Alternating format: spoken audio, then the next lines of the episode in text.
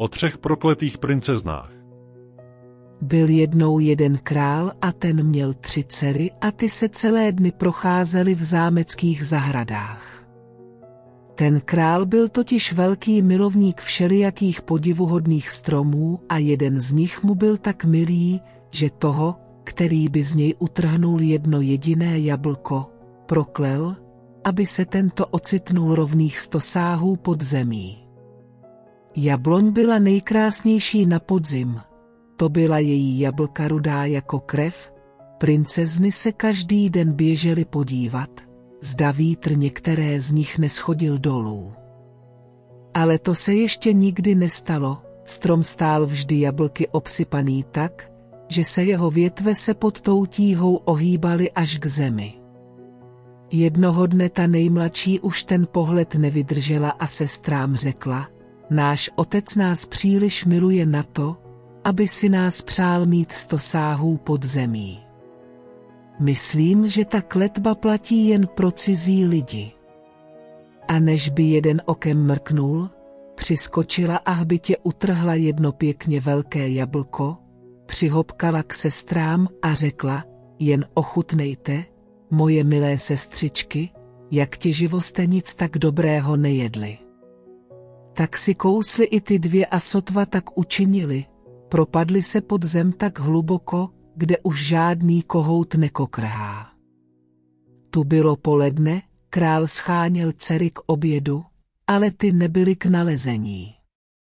Nechal prohledat celý zámek i zahrady, ale kde nic, tu nic. Z toho na něj padl velký smutek a soužení, a tak nechal po celé zemi rozhlásit, že postrádá své dcery a kdo mu je přivede, ten dostane jednu z nich za ženu. Tak se tenkrát vydala spousta mladých mužů do světa, neboť každý z nich chtěl některou princeznu za ženu, vždyť byly tak milé a velmi krásné. Do hledání se pustili také tři myslivečtí mládenci a už světem bloudili celých osm dní, když přišli k nějakému zámku, ve kterém byly nádherně zařízené komnaty a v sále prostřený stůl s výtečným jídlem, které bylo ještě tak teplé, že se z něj kouřilo, ale jinak uvnitř nenašli ani živáčka. Čekali ještě půl dne, zda se někdo neobjeví, ty pokrmy na stole zůstávaly stále teplé a kouřilo se z nich, nakonec byli tak hladoví, že si sedli a vše snědli. Pak se umluvili, že v tom zámku zůstanou, jeden zůstane doma a druzí dva budou zatím dál hledat princezny, měl o tom rozhodnout los. Jak pravili, tak udělali. A první los padnul na toho nejstaršího. Druhého dne se dva vydali hledat princezny a ten nejstarší zůstal doma. Kolem oběda přišel nějaký pidi mužík a prosil o kousek chleba. Mládenec mu uříznul krajíc, ale když mu ho chtěl podat, mužík ho nechal spadnout na zem a poprosil, zda byl tak dobrý a ten krajíc mu zvednul. Mládenec se ochotně sehnul a dostalo se mu odměny. Kde se vzala, tu se vzala pořádná sukovice, Pidi mužík Jinocha popadl za vlasy a tou holí ho mlátil, až z toho pukalo srdce. Další den byl doma ten prostřední a tomu se nevedlo lépe. Když se vrátili večer domů, ten nejstarší se ho ptal, nu, jak se ti vedlo? Bídně, prach bídně. A pak si vyprávěli o svém bytí, ale tomu nejmladšímu, kterého nesnášeli a mezi sebou muláli do hlubců, neřekli ani slovo. Když si třetí den pidi mužík přál chleba od toho nejmladšího, ten mu ho také ochotně podal, ale když pak viděl to boha prázdné pidi mužíkovo nakládání s chlebem, měl k vsteku jen dva slepičí kroky. Jakmile ho mužík požádal, zda by mu chleba podal, tu na něj z hurta spustil, cože? To si ho nemůžeš podat sám. Když ti nestojí boží dárek za tu námahu, aby se kvůli němu sehnul, pak nejsi ani hoden, abys ho jedl. To mužíka velmi rozlobilo, dupal nožkou a přikazoval, ale to byly z Rofínka ty dva slepičí kroky. Mládenec nelenil, přiskočil, pidi mužíka popadnul a pořádně ho zmáčknul. Ten se měl k jekotu a vřískání, přestaň. Přestaň. Pusť mě. Já ti řeknu, kde jsou princezny. To byla jiná. Mládenec přestal s bytím a mužík vyprávěl, že je podzemní skřítek, kterých tuží tisíce, a teď mu ukáže, kde najde princezny. Zavedl ho k jedné hluboké studni, ve které ale nebyla voda, a řekl, že ví, že ti dva druzí myslivečtí mládenci to s ním nemyslí dobře, a pokud chce princezny osvobodit, měl by to udělat úplně sám. Ti dva druzí by rádi princezny vysvobodili, ale když uvidí, co by je čekalo, určitě to vzdají. Člověk si totiž musí vzít lovecký tesák a zvoneček a nasednout do toho velkého koše a nechat se spustit dolů. Dole jsou tři komnaty a v každé sedí jedna princezna a výská více hlavého draka, kterému je třeba useknout všechny hlavy. Jakmile to pidi mužík vypověděl, zmizel. Večer přišli ti dva a ptali se, jak se mu vedlo. On řekl, že dobře, že široko daleko neviděl ani človíčka, až kolem poledne přišel nějaký pidi mužík a prosil o chleba, ale choval se k božímu daru tak neúctivě, že mu musel dát na pamětnou. A protože se mu takové nakázání zajídalo, vyzradil mu za to, že ho pustí, kde jsou princezny. To bylo těm dvěma věru k vzteku, až zlostí a závistí zežloutli a zezelenali, ale ráno šli ke studni s ním a losovali, kdo se nechá spustit dolů. Los padnul nejprve na toho nejstaršího. Vlezl si do koše, v ruce tesák a zvoneček a řekl, jakmile zazvoním, tak mě hned vytáhněte nahoru. Spustili ho malý kousek dolů a už zvonil, a tak ho vytáhnuli zase nahoru. Tak si do koše sednul ten prostřední, ale i tomu se vedlo stejně. Teprve ten nejmladší vydržel cestu až dolů. Když vystoupil z koše, uviděl trojí dveře a vydal se k těm prvním.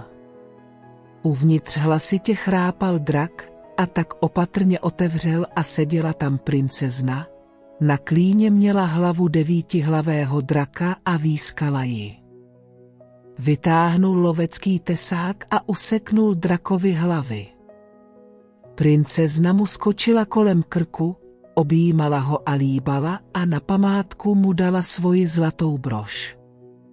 Ta druhá princezna výskala sedmihlavého draka, než ji vysvobodil.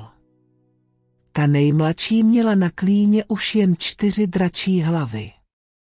Když vše skončilo, to bylo radosti, objímání a líbání. Potom myslivecký mládenec hlasitě zazvonil, aby ti nahoře slyšeli. Pak si princezny jedna po druhé sedly do koše a ti dva je vytáhli nahoru. Když přišla řada na toho nejmladšího, Přišlo mu na mysl skřítkovo varování, že jeho kumpáni jsou falešní jako pětník. Vzal tedy velký balvan, který tu ležel na dně studny, a položil ho do koše. Když byl koš asi v polovině cesty nahoru, přeřízle i ti dva nahoře provaz a koš spadl dolů, kde se balvan rozpadnul na tisíc kousků. Teď nebylo pochyb o tom, že to má ten nejmladší za sebou a těm dvěma nic nebrání, aby se s princeznami vydali na zámek. Předtím jim ale nebohé dívky museli slíbit, že otci řeknou, že je osvobodili oni. To bylo jásotu na královském zámku, když se tam všichni objevili. Mezitím ten nejmladší smutně chodil po komnatách a myslel na to, jak tu stejně bude muset umřít. Tu najednou uviděl na stěně flétnu a řekl si, proč tu vlastně visíš, když tady dole nikomu nemůžeš udělat radost. Prohlížel si také ty dračí hlavy a povzdechl si, vy mi taky nepomůžete.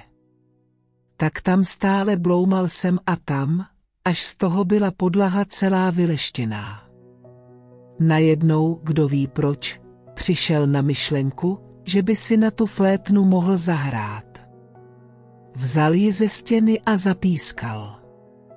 Světe, div se. Najednou se tu objevil houv skřítků a při každém dalším tónu přišel další. Hrál tak dlouho, dokud nebyl sál úplně plný. Skřítkové se ho ptali, co si přeje, a on jim řekl, že by byl rád zpět nahoře na zemi. Tak ho popadli, každý za jeden vlas, co jich na hlavě měl, a letěli s ním nahoru na zem. Sotva byl nahoře, šel rovnou na královský zámek, kde zrovna připravovali svatbu jedné princezny a rovnou před krále. Když ho princezny tak z nenadání uviděli, skáceli se jedna po druhé v mdlobách a král, který myslil, že jim chtěl ublížit, se rozhněval a nechal ho hned uvrhnout do vězení. Za nějakou chvíli se ale princezny probrali a hned se potom mládenci scháněli a krále úpěnlivě prosili, aby ho zase pustil. Tomu král moc nerozuměl, ale oni mu odvětili, že nic nesmějí říct. Král byl ale chytrý otec, a tak princeznám řekl, že jemu to sice povědět nesmějí, ale mohli by to říci třeba tomu krbu tam v rohu. A zatímco se princezny radili, že to by tedy mohli, vyšel z komnaty ven a tajně poslouchal a všechno slyšel. Pak to vzal král zkrátka, ti druzí dva myslivečtí mládenci místo na trůnu skončili na šibenici a tomu nejmladšímu dal za ženu svoji nejmladší dceru. Princeznička si na bále nazula skleněné střevíčky, ale na cestě zakopla o kámen, až vám to zabřinkalo a zacinkalo a se střevíčky byl amen, stejně jako s touto pohádkou. Doufáme, že jste si tuto pohádku užili, bylo nám potěšením. Sledujte nebo se přihlaste k odběru, abyste objevili naše nejnovější audioknihy.